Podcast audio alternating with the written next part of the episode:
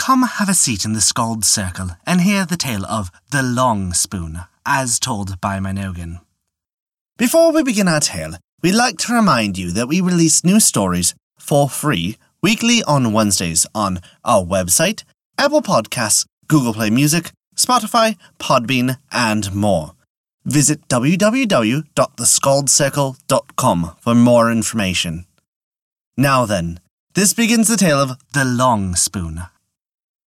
The devil and the hearth money collector for Bantry set out one summer morning to decide a bet they had made the night before over a jug of punch.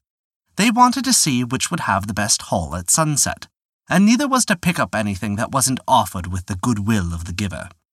They passed by a house, and they heard the poor housewife cry out to a lazy daughter, Oh, Musha, take you for a lazy, lazy, good for nothing of a girl. Do you intend to get up today?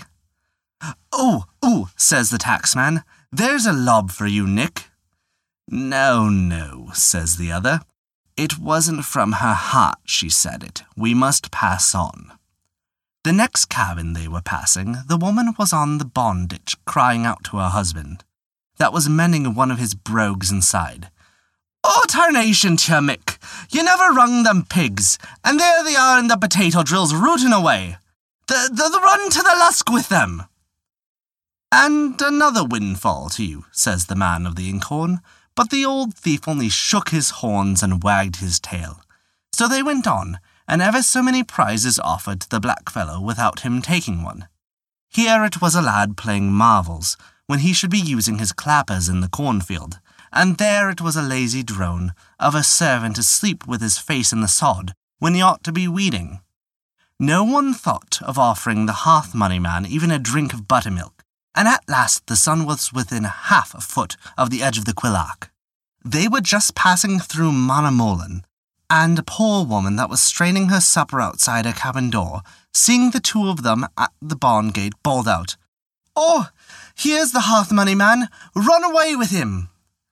Oh, a bite at last, says Nick. Oh, no, no, it wasn't from her heart she said it, says the collector. Indeed, it was from the very foundation stone of her heart it came. No help for misfortunes. In with you, says he, opening the mouth of his big black bag.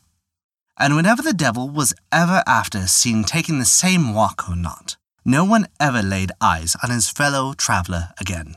And that is the tale of the long spoon.